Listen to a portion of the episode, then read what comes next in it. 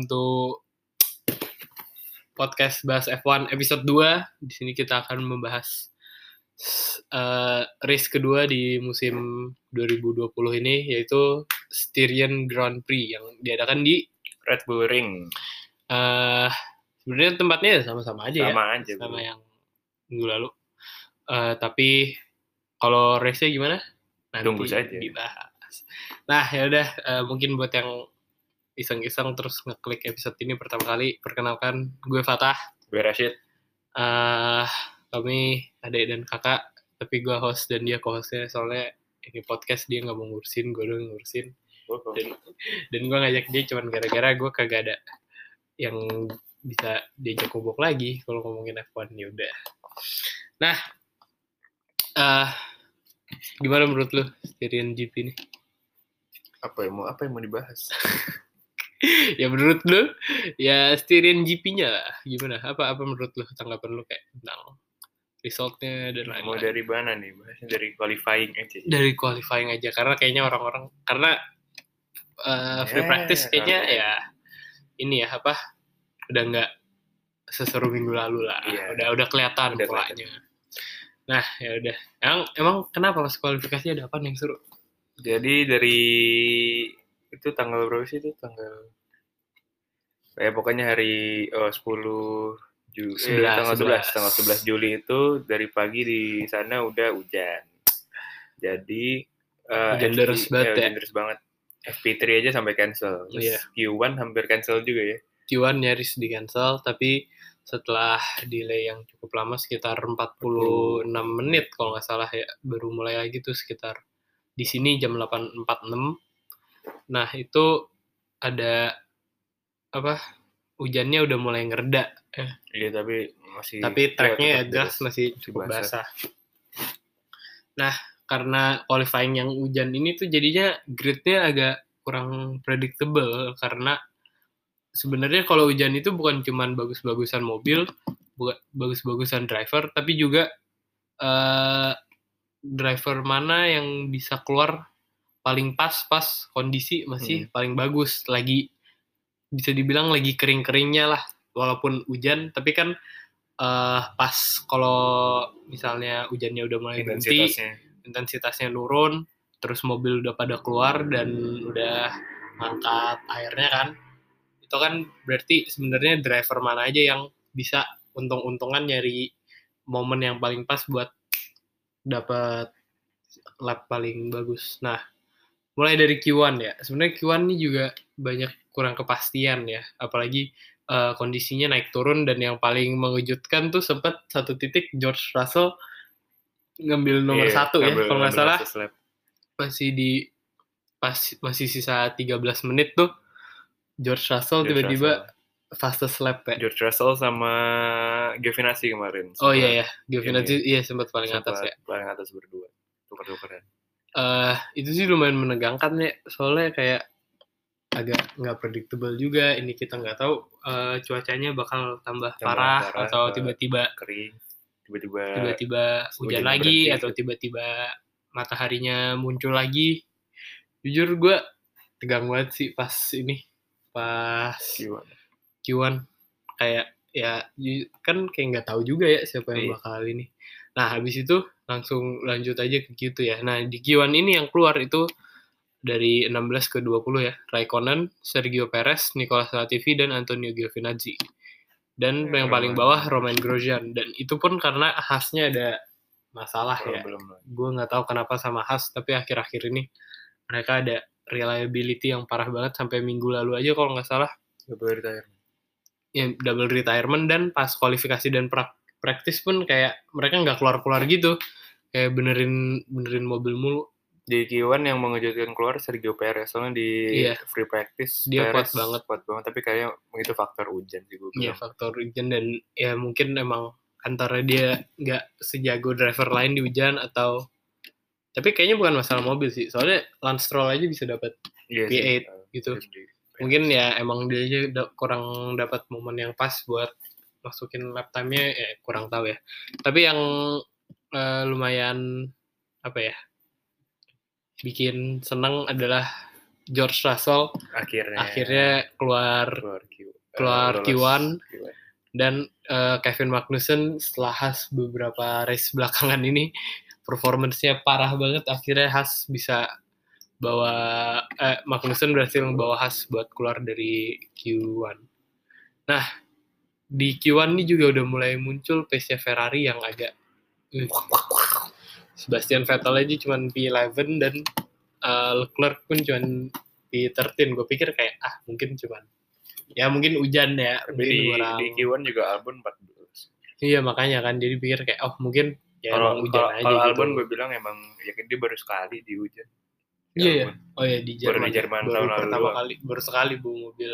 Itu juga masih F1 pas masih. Toro Rosso. Iya. Nah sekarang Q2 ini Ferrari Ferrari agak Terwandau. mulai mengecewakan lagi ya. Aduh. eh Vettel sama Leclerc cuman gantian posisi sampai Iya, Q2 kemarin minggu lalu. Kemarin Leclerc 10, Kemarin Vettel Leclerc 11. 10 iya. Sekarang Sekarang Vettel 10, Leclerc 11. eh jujur itu momen yang bikin gue sadar kayak oh gue gue tuh paling gede sebenarnya pertama fans Ferrari terus gue fans Vettel baru paling bawah gue fansnya Leclerc. Soalnya pas Leclerc keluar gue nggak semarah biasa minggu aja. lalu. Kemarin pas Vettel keluar minggu lalu dia ngobrol. iya mungkin gue mikir kayak apa karena hujan? Tapi maksud gue mosok Ferrari separah itu sih bikin mobil sampai lewat Q2 aja nggak bisa. Dan nih gapnya Leclerc sama George Russell itu Le- Leclerc 19,628 Russell 19,636 alias gapnya Ferrari yang budgetnya gua baca di motorsport.com atau di autosport gitu. Gue lupa. Gapnya itu cuman 0,008 detik. Itu keterlaluan sih menurut gua karena karena budgetnya Williams pun rendah banget kayak cuma ratusan juta. Yang kayak nggak ada apa-apanya dibandingin Ferrari yang gua cari. Itu sama kayak GDP salah satu negara di Gila. Karibia atau di mana gitu negara negara kepulauan kecil gitulah. Ada yang GDP-nya 430 juta. Eh bentar.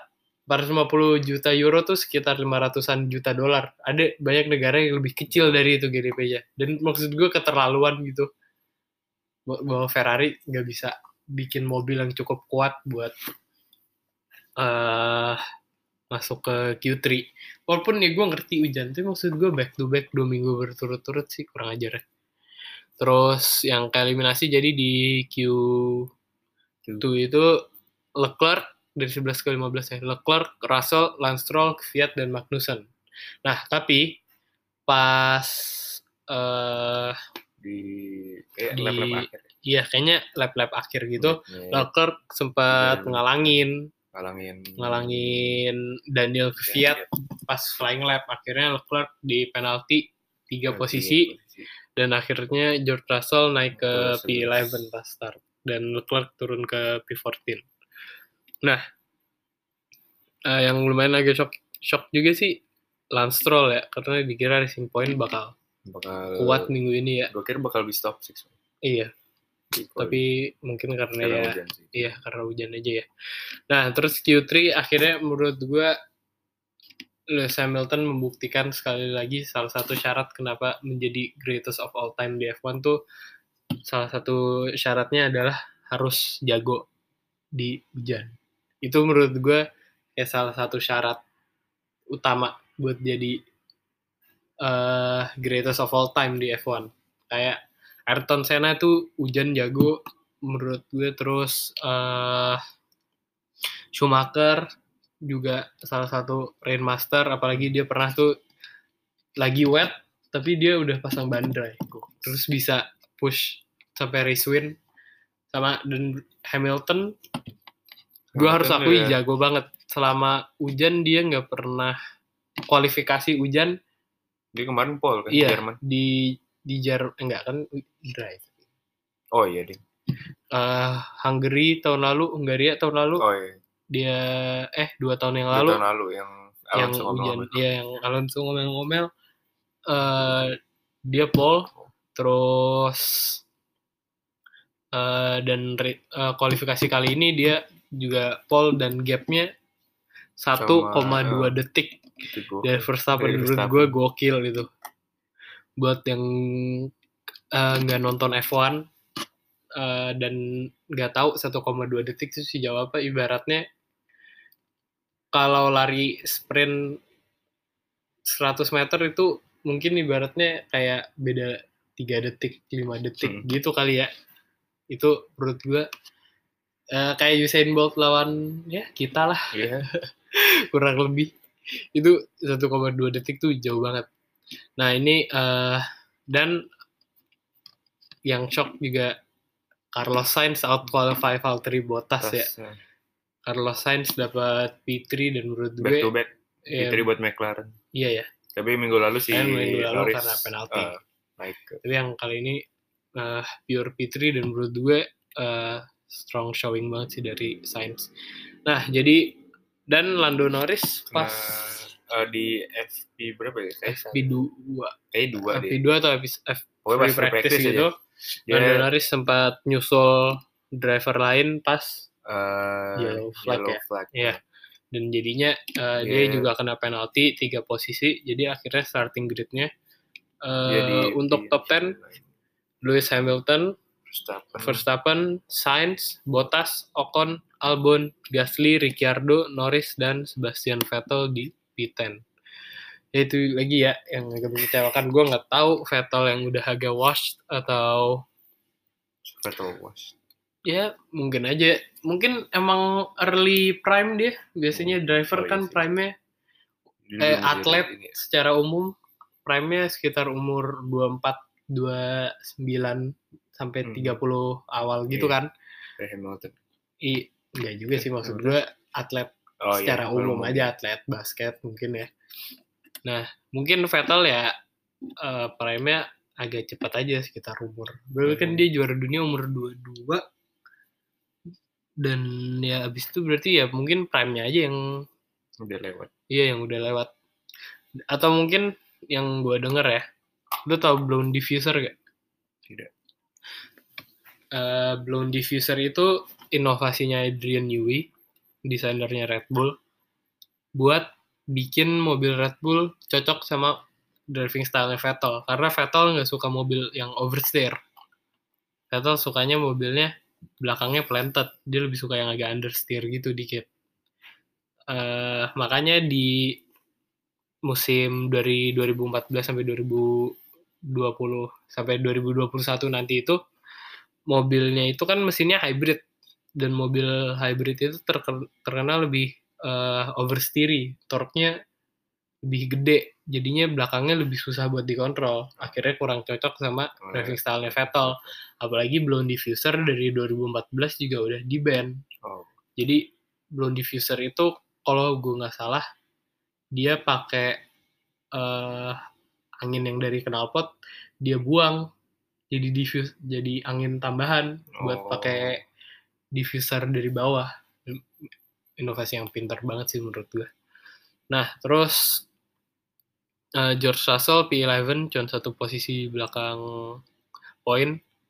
Lance Stroll 12, Kvyat 13, 14 Leclerc karena grand penalty tadi, Magnussen 15, Raikkonen 16, Perez 17, Latifi 18, Giovinazzi 19 dan 20 Romain Grosjean. Nah, ya kita langsung ke Enggak, ini sebenarnya di kuali yang mengagetkan juga Ocon sama oh ya Gasly. Gasly ya, 5 Strong dan 7. Kuali banget. Iya. Ocon bisa nomor 5 Grand Master. Oke, nah sekarang kita lanjut ke race-nya ya.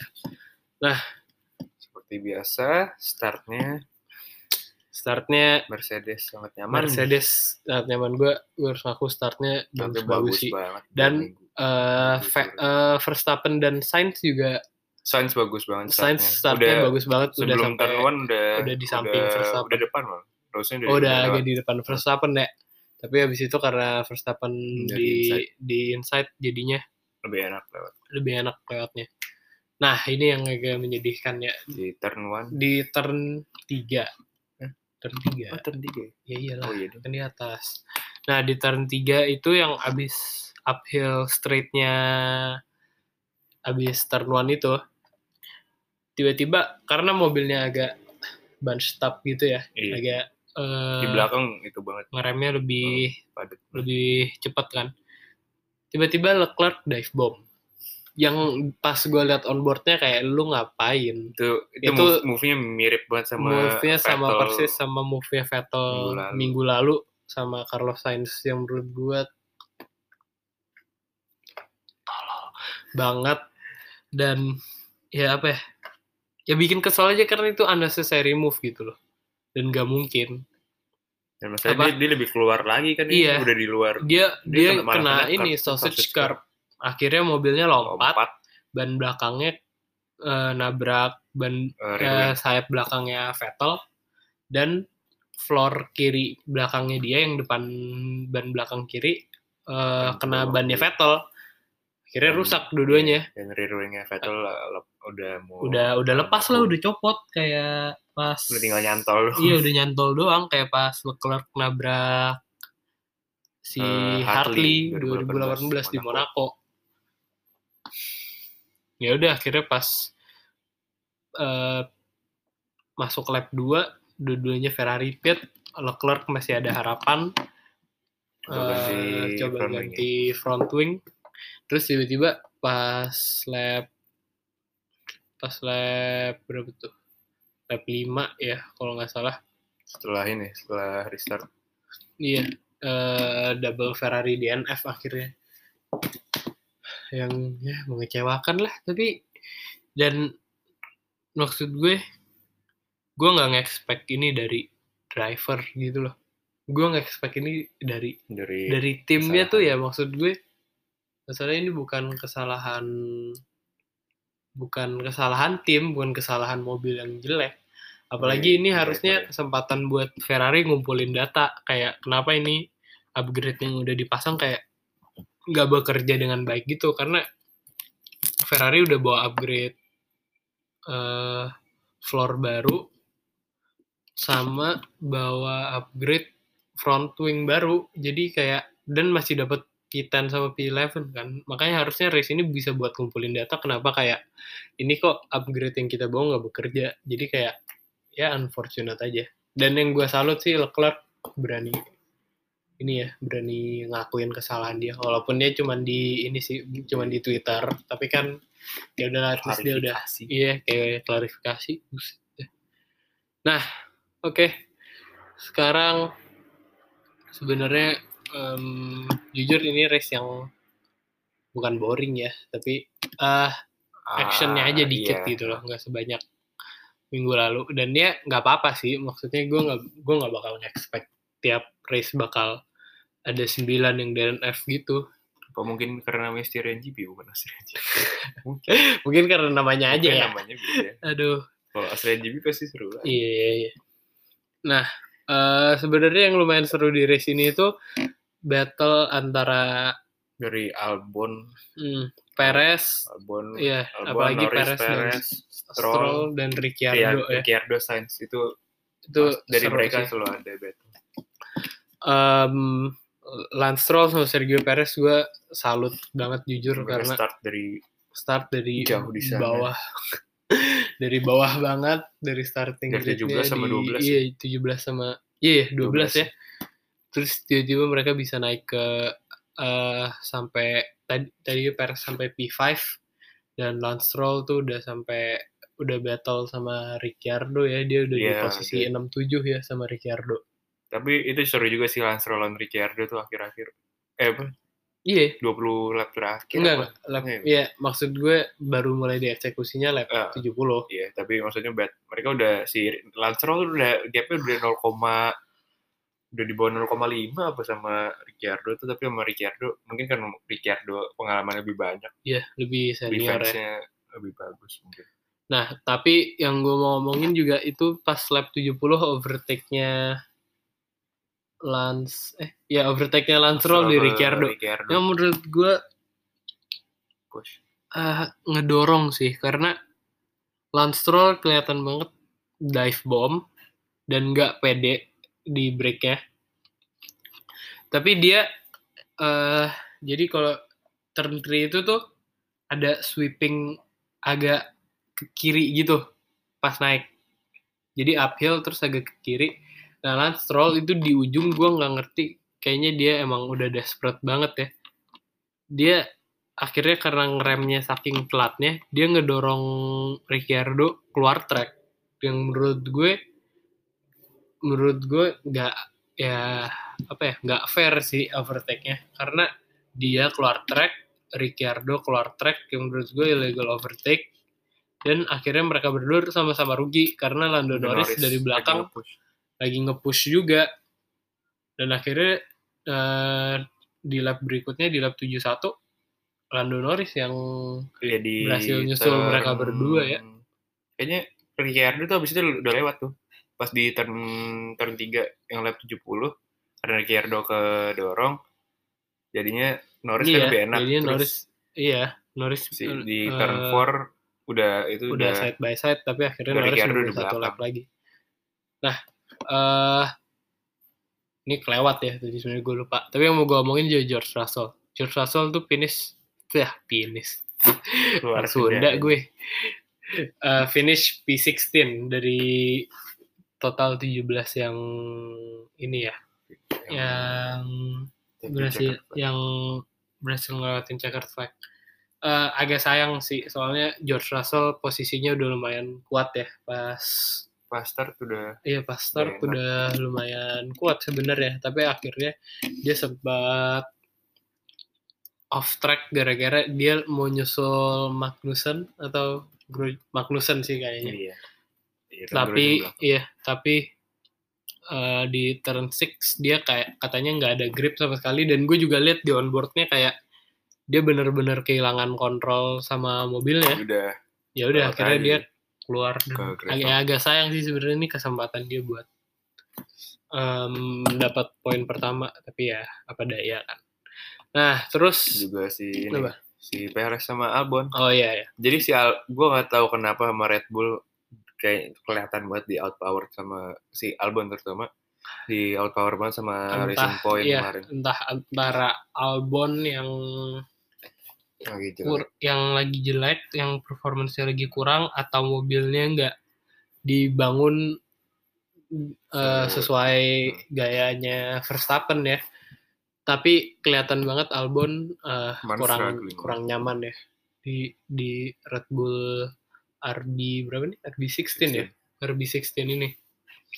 Eh Dia tuh udah ditem ditempel Perez berapa Mm. lap tuh? 15 lap ada kali udah 0,0,an. Mm. Sampai akhirnya di turn 4 lagi Iya, hampir di turn kena. four hampir terjadi lagi.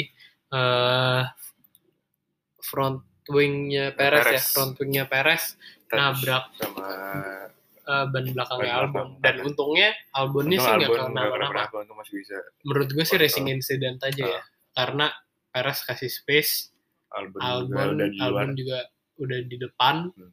Mungkin Albon aja yang gak nyangka bahwa mobilnya eh mobilnya Perez masih snack- udah di samping dia akhirnya eh, sayap depannya Perez rusak dan itu ngerusak pace dia banget gitu loh Em, Si, Akhirnya- si Perez udah udah Iya, berjuang udah. banget tuh. Iya. gue jujur kasihan sih sama Sergio Perez Em, akhirnya Albon eh sorry. Akhirnya Perez dengan sayap depannya yang rusak harus membawa mobilnya walaupun ya tadi gapnya tuh udah lumayan tuh sama no- Norris udah, oh iya. sama iya sama Norris kan soalnya pas lap 71 akhirnya Norris berhasil overtake Overtake Lance Stroll di turn di turn 3 eh four. Turn four. iya di di turn 4 dan dia tetap nge-push akhirnya Lando Norris gue nggak tahu kenapa Lando Norris sama scenario 7 sama overtake sama last Over- lap Overtake button 5 seconds.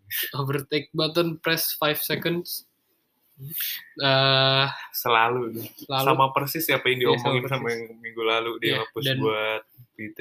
dan ya gue gue salut sama ininya Norris dan dia berhasil overtake Perez di Di Final corner, ya? Iya di final corner karena Perez downforce-nya juga nggak ada Tapi itu Lando bagus refleksnya tuh. iya Kemarin buat dia ngindar. pas keluar pas sudah Keluar turn turn corner 9 Hmm. dia itu gue yakin gue ngeliat sih itu dia nggak nyangka si Perez selambat itu terus Akhirnya- dia langsung ngindar. menghindar Iya. cepet banget dan masih ada kontrol langsung lewat. Ah, nah, Terus finishnya iya. Finishnya si ini eh, akhirnya Stroll sama Ricciardo udah Samping- ngejar udah banget sama samping-sampingan. udah sampingan tuh bertiga. Akhirnya gapnya Perez. Perez sama Stroll cuma 0 kok ntar. nol nol enam enam. Iya, 0, berapa tuh? 6 Enam- enam- nol koma nol enam enam. dan Ricciardo 0,138 sama Stroll alias Foto udah finish. udah udah deket banget lah saya Kayak ini kayak Cars. Iya, satu. kan satu ya. Pas Lightning McQueen gak mau ganti ban ya. Aduh nah. Satu lagi mau gue omongin adalah seberapa dominan Mercedes season ini atau atau di track ini gue nggak tahu. Karena minggu lalu kalau nggak ada gearbox isunya Mercedes yang dia nggak boleh kena Oh, curb mereka- itu mereka dominan. Iya. sih. dan kalau nggak ada George Russell DNF minggu lalu mereka Hmm. mereka bakal dominan banget dan bakal one two Iya. dan dia emang two di track kan cuman Iya, karena penalti aja Penalti ya. dan eh Lewis Hamilton kelihatan banget dia berhasil kontrol em, kontrol pace balapan pace race-nya dan konsisten banget ya Mhm. dan eh Max Verstappen gue jujur agak kasihan karena dia tuh udah selama race kayak udah mohon-mohon banget kayak ini apa yang bisa gue lakuin buat nge- ngejar Hamilton dan Bottas pun dari Iya. yang gapnya awalnya sekitar 5-6 detik tiba-tiba dipotong jadi 2,8 2,2 akhirnya eh dan Verstappen juga ini ya dia ngelewatin curb di turn 6 Iya kan? Nggak tahu pokoknya. ya sekitar di aja. turn 6 gitu pokoknya dia kena sayap depannya kena sausage curb dan damage ya dan damage-nya kalau gue lihat mirip sama damage-nya damage front wing Hamilton di Brazil tahun lalu. oh iya ya nah pas nabrak karbon iya, ya. depannya. iya, cuman itu Apa? gue lupa end plate front iya. wing end plate yang di samping Nah, Di itu, yang iya. kanan letak-letak. letak-letok gitu eh jadi jujur gue salut banget sih sama Mercedes dan kudus juga buat Verstappen yang walaupun Bottas pakai ban yang lebih fresh dan mobil yang lebih cepat dia tetap nge-defend Iya buat dia satu lap. Iya, dan itu keren banget. banget gue Gue. Verstappen tuh ya, nyalinya gede banget padahal dia. dia dia sangat pede sama mobilnya sih gue, salut banget oke nah sekarang tadi kita udah ngebahas race-nya sekarang kita rate dulunya race-nya dan eh, drivernya. Nah eh menurut lo rate kalau lu nge-rate eh, race-nya sendiri lu kasih berapa? Dari 10 Oh, tujuh. tujuh? Gue eh, enam. Maksud gue ya tau Nilai plus buat di ya buat Lap enam terakhir. tujuh lap terakhir itu emang seru sih gue harus ngaku. Tapi maksud gue ya race nya ya biasa aja gitu ngerti gak sih Mhm. kayak ya ya udah Ya, ya. Kayak- ya udah race race biasa maksud gue dan gue baru sadar yang bikin Austria seru tuh biasanya Mercedes nggak ada Hmm. either mereka eh overheat lah mesinnya, either gearboxnya ada trouble kayak 2018 pas mereka double DNF. eh jadi menurut gue race-nya ya lumayan lah maksud gue. Gue gue juga nggak berharap bakal terus-terusan kayak em, kayak yang minggu lalu. Tapi ya lumayan lah. Eh gue ya 6 6,7 lah. Nah kalau oke kita mulai dari yang menang aja ya. Kita dari posisi aja. Atau dari tim? Posisi aja ya. Hah? posisi itu tim tim aja lah secara, Iya. overall aja biar cepet. nah Kelamaan dari kemarin gitu. eh, oke Mercedes 10 10 ya. A A plus A plus plus. A plus. Nah, eh iya sih eh, Hamilton Bottas duduknya bagus. Strategi banget, timnya strategi mantap. strategi tim bagus buat mikir gimana caranya bisa nyerang Verstappen. Hmm. Akhirnya Bottasnya dilamain kan. Iya, di Iya, dan biar bannya lebih lama di akhir. Hmm. Eh, dua-duanya A plus sih gue Bottas dan Hamilton. Verstappen Albon Amin. Karena Verstappen udah Verstappen secara drive Verstappen Verstappen- drive-nya udah bagus tapi mobilnya tapi aja kurang mobilnya sih. aja kurang Jadi untuk tim Red Bull A minus ya. minus. Verstappen A. Verstappen ya A. Eh, dan Albon eh, B. B, B minus. biasa biasa. Iya maksud gue dia mungkin entah dia nggak cocok sama mobilnya atau dia nggak kurang atau apa Kayaknya dia kurang nyaman deh. aja. ya kan? Tapi ya pace dia sampai kekejar racing point itu ya Iya, keterlaluan mahal sih. eh McLaren. McLaren. Eh, McLaren A. Eh, secara tim ya? Secara tim eh enggak B, B, A minus A minus lah. Ya karena karena dia gue nggak tahu ini dari driver atau dari drivernya aja tapi eh, Carlos Sainz race pace-nya kurang bagus sih eh, dari 3 ke 9. iya dari 3 ke 9 Tapi sih kayak Carlos ujung sayang banget lah Oh, tapi Carlos double stop soalnya dia nggak tadi mau dia dia ngejar fastest lap kan tapi nggak berhasil eh tapi Lando Norris Eh sih berhasil fastest lap. enggak yang dapat Fastest fast lap. bentar Fastest lap. Orang ngalahin minggu lalu. Hmm, oh iya Carlos Sainz oh, iya 15 tuh. Kemarin 15. ya tapi maksud gue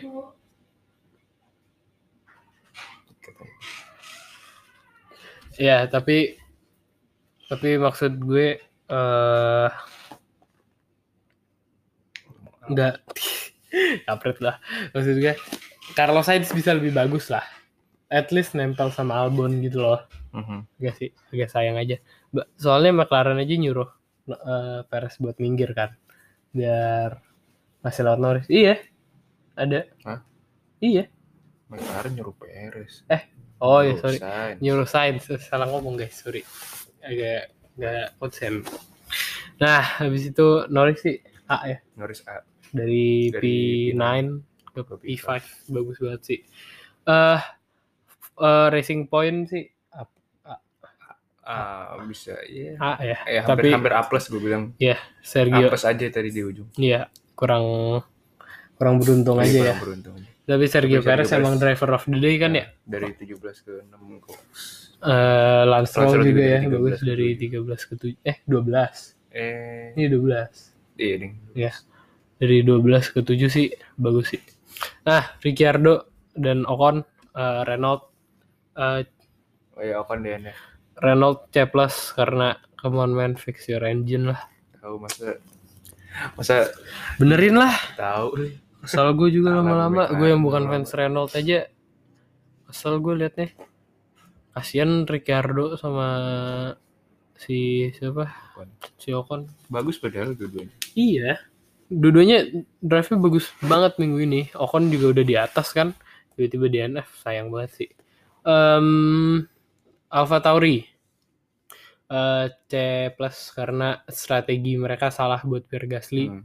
Coba tuh stop, tapi akhirnya Pierre Gasly cuma dapat P15. Dari P berapa tadi start P7? dari P7 iya P7. Ocon 5 kan soalnya iya Pierre Gasly dari P7 turun ke P15 sayang banget sih menurut gua ada kesempatan yang dilepas Eh, ke Fiat juga mainnya dapat satu poin ya Hmm. bagus sih eh, drive-nya dia start dari berapa tadi ya pak gue dekat-dekat dekat ini deh.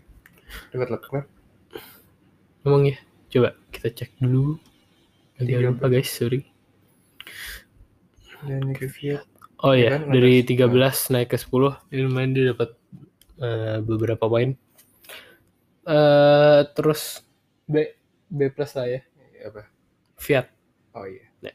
Eh Raikkonen dan Giovinazzi, Masih. Alfa Romeo in general mungkin gua nggak tahu gara-gara mobil atau gara-gara mesin Ferrari aja yang tahun ini jelek, tapi tim-tim Ferrari lagi jelek banget. Iya, eh Haas dan Alfa Romeo aja ngurut tuh 11 sampai 14 eh Raikkonen, Oh, iya. Magnussen, Grosjean dan Giovinazzi.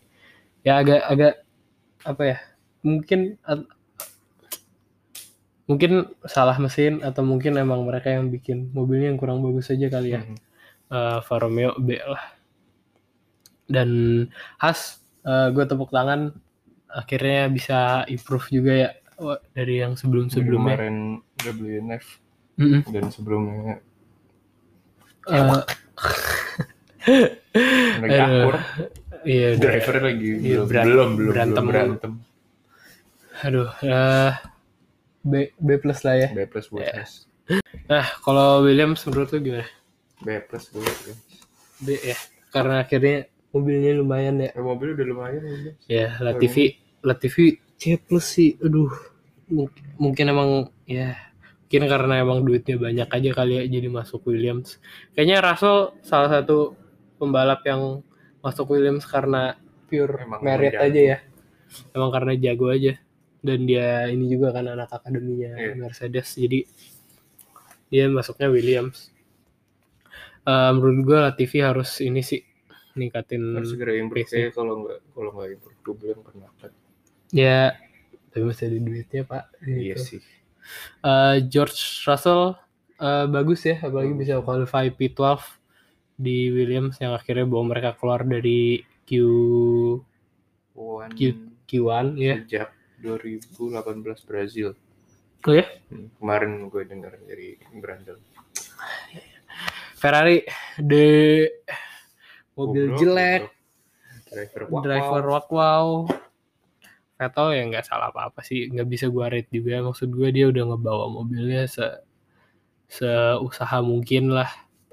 That's his best. Tapi tapi ya emang mobilnya begitu bagaimana? Temennya kayak gitu. Ya udah. Ah ya udahlah. Eh, oke sekarang ada prediksi untuk race minggu depan? Siapa yang kira-kira bakal pole gue bilang Paul top 3 deh. Top 3 pole P1 P, eh, P2 P3 terus result. race result.